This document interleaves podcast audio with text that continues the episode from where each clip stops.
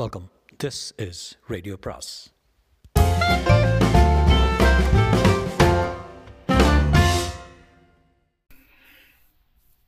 சுஜாதாவின் வசந்த் வசந்த் பாகம் 4. நாளை காலையில் கிளம்புறதுக்குள்ள நீ ஒரு நட பேராசிரியரை பார்த்துட்டு வந்துரு என்றான் கணேஷ். இதோ இப்போவே வசந்த் பேராசிரியரை பார்ப்பதை விட அவர் மகள் தரிசனத்தில் ஆர்வம் உள்ளவன் போல தெரிந்தான். விசிலடித்துக் கொண்டே தலைவாரி கொண்டான், அதாவது கலைத்து கொண்டான். கணேஷ் அவனை சுவாரஸ்யமாக பார்த்து, காதல்னா நடுராத்திரியில் தலைவாரிப்பாங்கன்னு எனக்கு இன்னைக்கு தான் தெரியும் என்றான். இல்லை பாஸ், போகிறப்ப கொஞ்சம் பர்சனாலிட்டியாக போகலான்ட்டு தான். போ ஒளி, நடுராத்திரிக்குள்ளே திரும்பி வந்துடு. திரும்பி வரப்போ குஷியாக ஒரு கேப்ரே அருணில் ஒரு பாப்பா துள்ளி விளையாடுதான். ஏய் ஒழுங்கா வீடு வந்து சேரு. வசந்த் பேராசிரியரின் வீட்டை அடைந்த போது 10 மணி இருக்கும். வாயில் கதவின் பொத்தானை கொஞ்சம் அழுத்தி பின் உள்ளே பால் சோற்று விஸ்வாச பாமரேனியன் வள் என்று ஒரு முறை சாஸ்திரத்துக்கு குறைத்தது.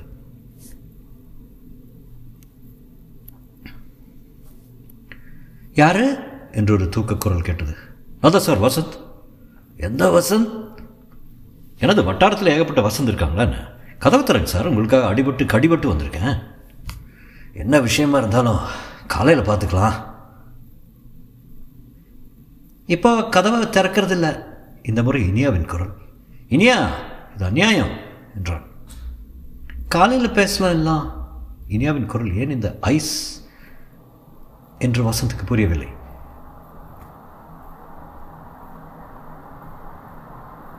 என்ன உள்ள கூட்டு வச்சுக்கிட்டு திட்டக்கூடாதா? கெட் அவுட் யூ பாஸ்டர்ட் என்று பேராசிரியர் வெடித்தார். ஹார்ஷ் வேர்ட் சார், உங்களுக்காக திருகப்பட்ட கை இன்னும் வலிச்சுக்கிட்டே இருக்கு. மௌனம், அப்புறம் பேச்சே இல்லை. வசந்துக்கு ஒரு சின்ன சந்தேகம் ஏற்பட்டது. மேலும் அந்த வீட்டை சுற்றி பின்புறம் குழாயடிக்கு வந்தான். துணி துவைக்கும் கல்லின் மேல் ஏறி பார்த்தான். உள்ளே சமையல் அறை தெரிந்தது. வெளிச்சம் தெரிந்தது. வெளிச்சத்தில் 3 பேர் தெரிந்தார். 3 பேர். மூன்றாம் அவன் முதுகு மட்டும் தெரிந்தது. இனியாவும் பேராசிரியரும் அந்த முதுகில் உரியவனை சற்று அச்சத்துடன் பார்த்து கொண்டிருந்தார்கள். போயிட்டான் அப்பாரு என்று அதட்டினான். இனியா எதிர் ஜன்னல் எட்டி பார்த்து, போயிட்டான் என்றான். நல்லா ஞாபகம் இருக்குல்ல? ம், எல்லாம் நல்லா தான் ஞாபகம் இருக்கு. அப்பா நான் வரட்டுமா? அப்பா உடம்பை பார்த்துக்க, அனாவசியத்துக்கு அடிக்கட்டு பட்டு போடுவார். எல்லாம் நான் பார்த்துக்கிறேன், நீங்கள் போங்க என்றான் இனியா. அப்போது அந்த 3ஆம் மனிதன் பக்கவாட்டில் தெரிந்தான். அந்த ராமலிங்கம் கோஷ்டியில் இருந்த முகமாக தெரிந்தது. வாயிற்கதவை திறந்து வெளியே சற்று தூரத்தில் மரத்தடியில் வைத்திருந்த மொபைக்கை உதைத்து புறப்பட்டான். வசந்த் மறுபடி வாயிற்கதவில் வந்து பெல் அழுத்தினான். யார் மறுபடி வசந்த்? இன்னும் போகலையா? இப்போ கதவை திறக்கலாம்ல. சற்று நேர யோசனைக்கு பிறகு கதவு திறந்துக்கப்பட்டது.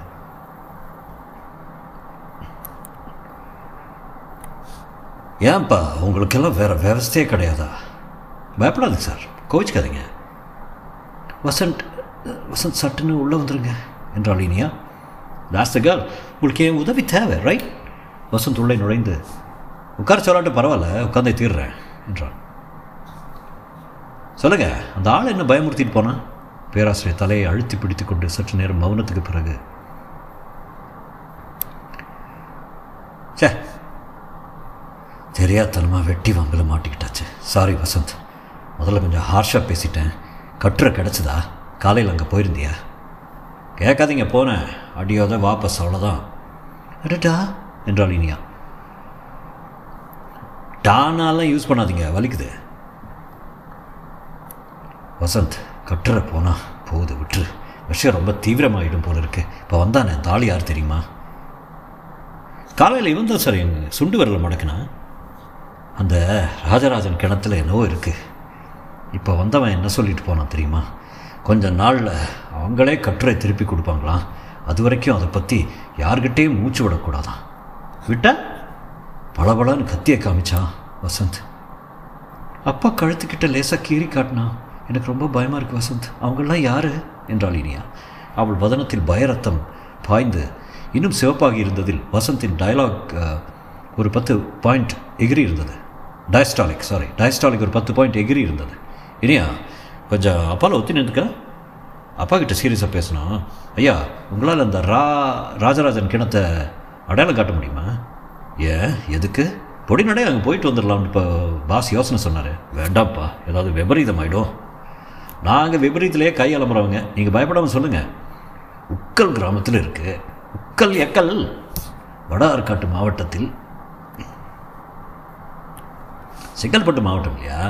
இல்லை, அது எக்ஸாக்டாக எங்கே இருக்குதுன்னு படம் வரைஞ்சு பாகங்களை குறித்து சொல்ல முடியுமா உங்களால்? முடியும். முதல்ல அதை செய்யுங்க. அது வரைக்கும் உங்கள் டாக்டரை விசாரிக்கிறேன். என்ன இனியா, கொஞ்சம் வெயிட் போட்டே போல இருக்க, பயப்படாத. இவங்கெல்லாம் சுண்டாக்கா பசங்க. அப்பா, அந்த கிணத்துல என்ன தான் இருக்குது? இல்லைம்மா, எனக்கு தெரிஞ்ச வரைக்கும் அது வெறும் பாழுங்கிணறு.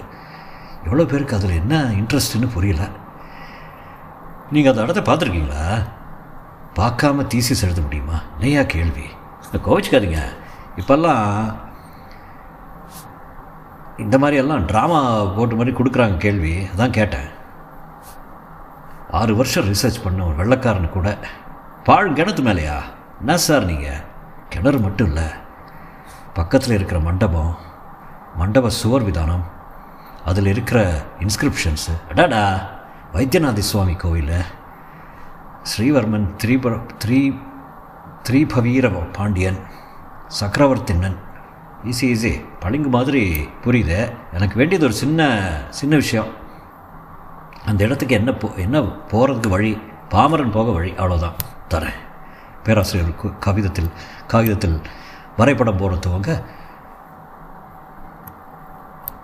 கள்ளம் கவடம் இல்லாமல் சிரிப்புடன் இனியாவிடம் தன் கையை காட்டி, எப்படி கண்ணி போயிருக்கு பாரு. காலையில் எப்படிப்பட்ட தர்ம அடி, எல்லாம் அந்த கட்டு போட்டு தேடிட்டு போனப்போ ஏற்பட்ட விழுப்புண்கள். உனக்கண்ண மூணிச்சு என்ன வலி வலிக்குது தெரியுமா? இனியா சைகையில் அப்புறம் என்றாள். பேராசிரியர் ஏதோ குறிப்புக்காக அடுத்த அறைக்கு செல்ல, வசந்த் உடனே உயிர் விற்று, இத்தனை நேரம் உங்கள் அப்பா கடித்தார், காலையில் உங்களுக்காக உதப்பட்டேன், 3 ஈச்சில் ஒன்றாவது கன்னத்தில் கொடுத்தானே நீ என்றான். வசந்த் அவளுக்கு மிக அருகில் வந்துவிட்டான். இனியா அவனை ஒரு முறை வாசனை பார்த்துவிட்டு மூக்கால் சின்னதாக அவன் மூக்கை உரசிவிட்டு அவன் மார்பில் கை வைத்து தள்ளிவிட்டு அகற்றினான். இது போதும், 2 நாளைக்கு இது தாங்கும். பேராசிரியர் இந்தா இதில் எல்லாம் குறித்து கொடுத்துருக்கேன். எனக்கு என்னவோ இவங்களுக்கும் சரித்திரத்துக்கும் சம்மந்தம் இல்லைன்னு தோணுது, எதுக்காகன்னு தெரியல என்றான். அவங்க ஏதோ ஒரு கெட்ட காரியத்துக்கு கோஷ்டி அங்கே போயிருக்காங்க. என்ன காரியம்னு கண்டுபிடிச்சா எங்கள் காரியம் நடக்கும். வரேன் சார், வரேன் இனியா. வசந்த் தீர்மானத்துடன் திரும்பி செல்லும்போது ஒமர் கயாம் என்கிற ரெஸ்டாரண்ட்டின் வாசல் இழுத்து மூடப்பட்டு உள்ளே திடும் திடும் என்று கேமரா இசை வழிந்தது. வெளியே கலாட்டாவை எதிர்பார்த்து 1-2 தாட்டியான தர்வான்கள் காவல். வசந்த் அந்த மறை நிழலில் பைக்கை வைத்து மறுபடியும் அங்கே பார்த்தான். என்ன பிரதர், ஷோ நடக்குதா? வசந்த் தந்த ரூபத்தை துவாரபாலகன் சுழற்றி கொண்டு கதவை தேவைக்கு உட்பட்ட அளவு திறந்து அனுமதித்தான். சங்கீதம் கலந்த புகைப்படலம் தாக்கியது. பூராவும் ஆண்கள் கூட்டம். அவர்களுடைய லாவண்யா என்று பெயரிடப்பட்ட ஒரு சேலம் லோக்கல் ஜிகினாக்களை ஒவ்வொன்றாக உதிரிக்கொண்டிருக்க வசந்த் மொபைல் காசாமியை தேடினான். இருட்டில் அடையாளங்கள் கரைந்திருந்தன. லாவண்யா ஒரு சுற்றி 1/2 ஹெக்டேர் முதவி காட்டினாள். ஆர்கெஸ்ட்ரா கைவசம் இருக்கும் வாத்தியங்களை எல்லாம் துவம்சம் பண்ணி முடித்து கடைசி நேரம் உன்பா வில் விளக்கடைவதற்கு ஒரு கணம் முன்னால் அந்த பெண்ணின் மார்பா விளக்கடைந்தது. மற்ற விளக்குகள் மறுபடி மலர்ந்தபோது மேடை காலியாகி இன்டர்வல் விட்டிருந்தார்கள். வசந்த் சுற்றிலும் பார்த்தான், அவனை காணும். யாரை பார்க்குறீங்க பிரதர்? வசந்த் சட்டென்று திரும்ப, சாட்சாத் அவன்தான், மொபைல் தடியன். அட நீங்களா, காலையில் சந்திச்சவங்க? அப்போ அதிகம் உங்கள் கூட பேச முடியாமல் போச்சு, சந்தர்ப்பம் சரியா இல்லை. என்ன சாப்பிட்றேன்? என்னவா உன்ன ஜோக் அடிக்கிறீங்களா? ஏய், உனக்கு எவ்வளோ தெரியும்? வசந்த் சுற்றும் பார்த்து, அண்ணா கிட்ட ஒரு ரகசியம் சொல்லட்டுமா? கிட்ட வாங்க, காதோட சொல்கிறேன் என்றேன். அந்த மூர்க்கன் காதை காட்ட வசந்த் எல்லாம் தெரியும் என்றான். அப்போ என்ன செய்கிறதா உத்தேசம்? நீங்கள் என்ன செய்ய போறீங்களோ அதை. வசந்துக்கு அவன் என்ன செய்கிறான், என்ன கேட்கிறான், என்ன பதில் சொல்கிறோம், 2 விஷயங்களும் குன்ஸாக இருந்தது. பிரதர், உனக்கு ஒரு சுவாரஸ்யமான பொண்ணை சந்திரிக்க விருப்பமா?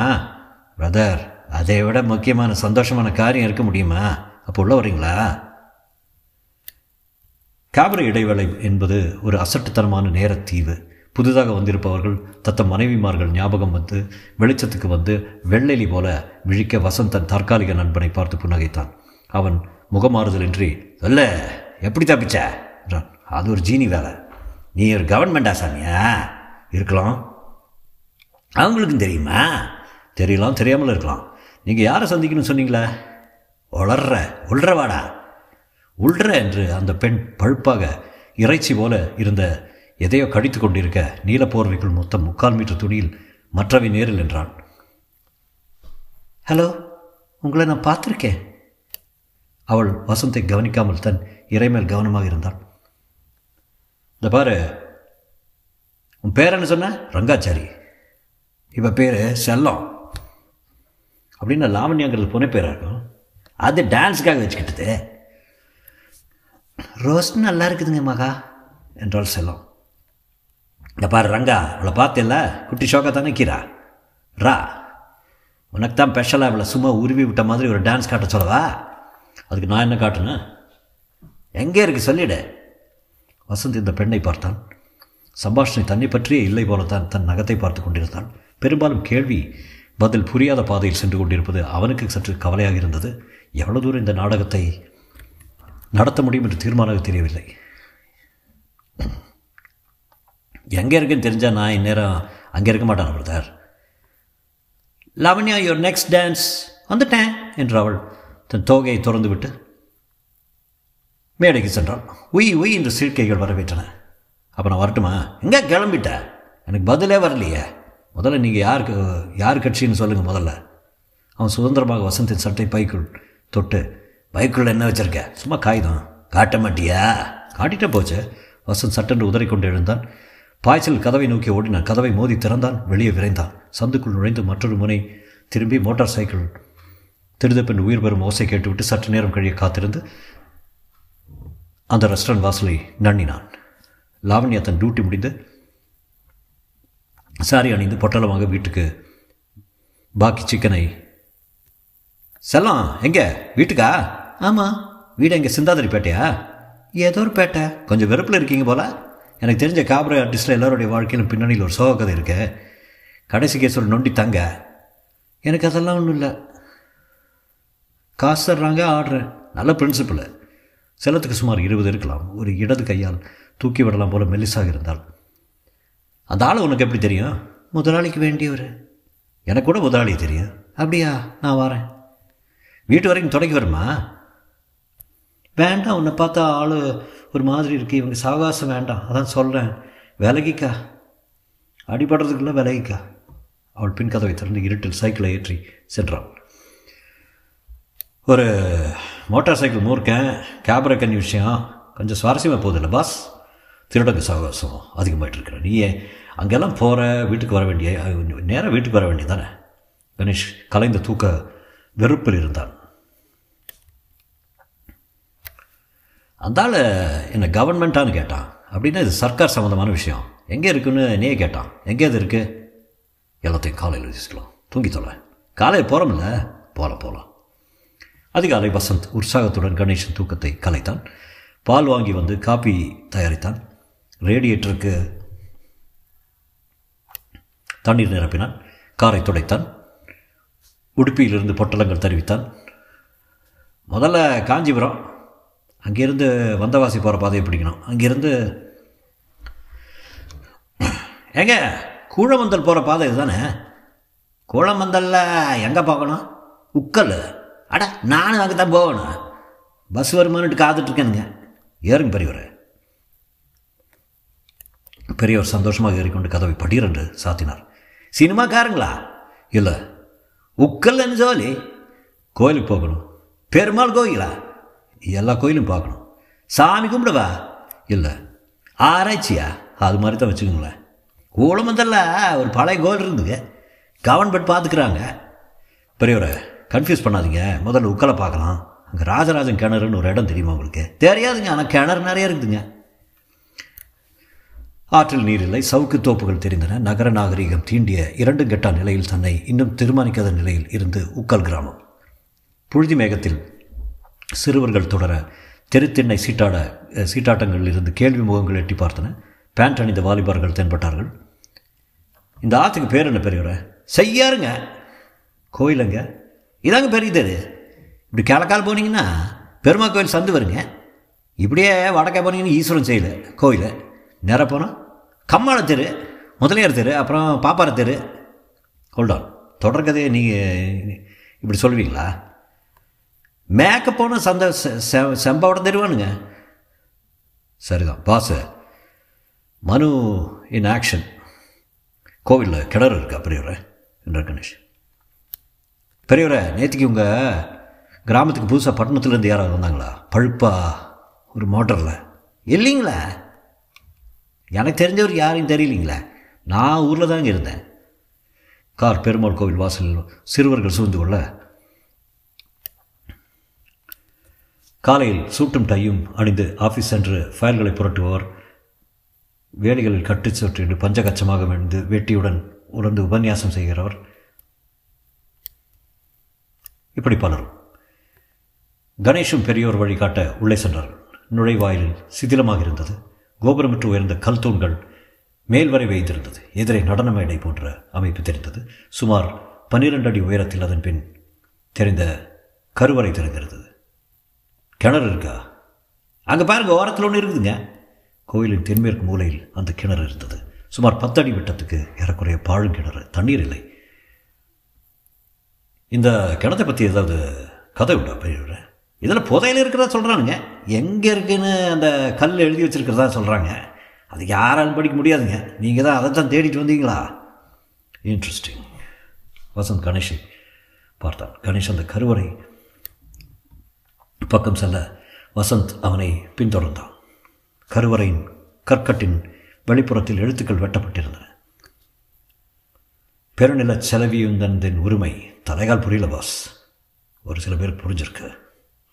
மடவிலாகத்தில் கை கால் ஒழிஞ்ச பார்த்துங்க, அங்கே இருக்குங்க, முள்ளுச்செடி அதிகம் இருக்கும். வசந்த் நெறிஞ்சி முட்கள் உபயத்தில் நொண்டினான். ஏற்கனவே நம்ம தேடுற இடமே தப்புன்னு தோணுது. பேராசிரியர் இதே ஆராய்ச்சி செய்திருக்காரு. 5 நிமிஷத்துக்கு மேலே இங்கே இந்த இடத்துல எவனாலும் நிற்க முடியாது. ஏய், அவங்க உக்கல் கிராமம் முழுக்க இங்கே தான் வந்து உட்காடுறாங்களா? பத்பு தாங்கலையே. நம்ம வீட்டு வர்றீங்களா? மோர் குடிக்கலாம், அப்புறம் வர்றோம் பெரியவரை. இல்லை, பட்டணத்துக்காரங்களுக்கு டீ தண்ணி வேணும்னா என் மகன் நல்லா டீ வைக்கும். மவளுக்கு என்ன வயசு? சின்னதுங்க, 10-15. பாஸ், ஒரு கப்பு டீ அடிச்சுட்டு வந்துடலாமே. ஏய், you are suppose to be in love with Iniya Vasanth. Oh yes, மறந்தே போயிட்டேன். நீங்கள் போய்க்குங்க பெரியவரை. கணேஷ் மறுபடி கிணற்றுக்கு சென்று எட்டி பார்த்தான். இதில் எதுவும் இருக்கிறதா எனக்கு தெரியல. அப்போ நான் வரட்டுங்களா? வாங்க. ராத்திரி தங்குவீங்களா? சான்ஸே இல்லை. பெரியவர் சிறுவர்களை விரட்டி எடுத்துக்கொண்டு விலக வசந்தும் கணேஷும் தனியே விடப்பட்டார்கள். கோயில் விட்டு வெளியே வந்து சற்று தூரம் நடந்தார்கள். வசந்த், ஒரு ஆள் நம்ம பின்னால் வந்துக்கிட்டு இருக்கான். கவனிச்சா பாஸ்? விசாரிக்கலாமா? கண்டுக்காதனோட நேராக வெளித்தெருவில் நிறுத்தப்பட்டிருந்த காருக்கு நடந்தார்கள். காரை கிளப்பும் தருணத்தில் அவன் சற்று அவசரமாக அருகில் வந்து, ஒரு நிமிஷம் உங்களோட பேசணும் என்றான். பேசுங்க. காரு மெட்ராஸ் போகிறதா? இப்போதைக்கு இல்லை. நான் ஏற்கலாமா? நீங்கள் யார்? உங்கள்கிட்ட மிக்கமையாக ஒரு விஷயம் சொல்லணும். சொல்லுங்கள். கணேஷ் காரின் இன்ஜினை இழைப்பாற்றினான். தனியாக உடனே வந்தால் சொல்கிறேன். ஏன் இங்கேயே சொல்லுங்களேன். நீங்கள் என்ன பண்ணுறீங்க? உடனே சதாசிவங்கிறாரு பாய். அவன் சொல்ல வந்ததை முடிக்கவில்லை. சடக்குன்னு நிறுத்திவிட்டான். நிறுத்தப்பட்டு விட்டான். அவனிடமிருந்து அடுத்து அக் என்று வினோத ஒரு சப்தம் எழுந்தது. அப்படியே கார் கதவை எட்டி பார்ப்பவன் போல வசந்தோடு முகம் ஒட்டி கொண்டான். என்ன சார் முத்தம் கொடுக்குறீங்க? அவன் வாய் திறந்து காற்று தான் வெளிவந்தது. Vasanth, something wrong, terribly wrong. Vasanth car கதவை தள்ள முயற்சிக்க முடியவில்லை. இதனிடையில் கணேஷன் காரின் பின்புறம் மறுபுறம் வெளிப்பட்டு அந்த புதியவனை பின்புறத்திலிருந்து அணுகி மை காட், அவன் முதுகில் கத்தி சொருகப்பட்டு ரத்தம் ஒழிந்து கொண்டிருந்தது. தொடரும்.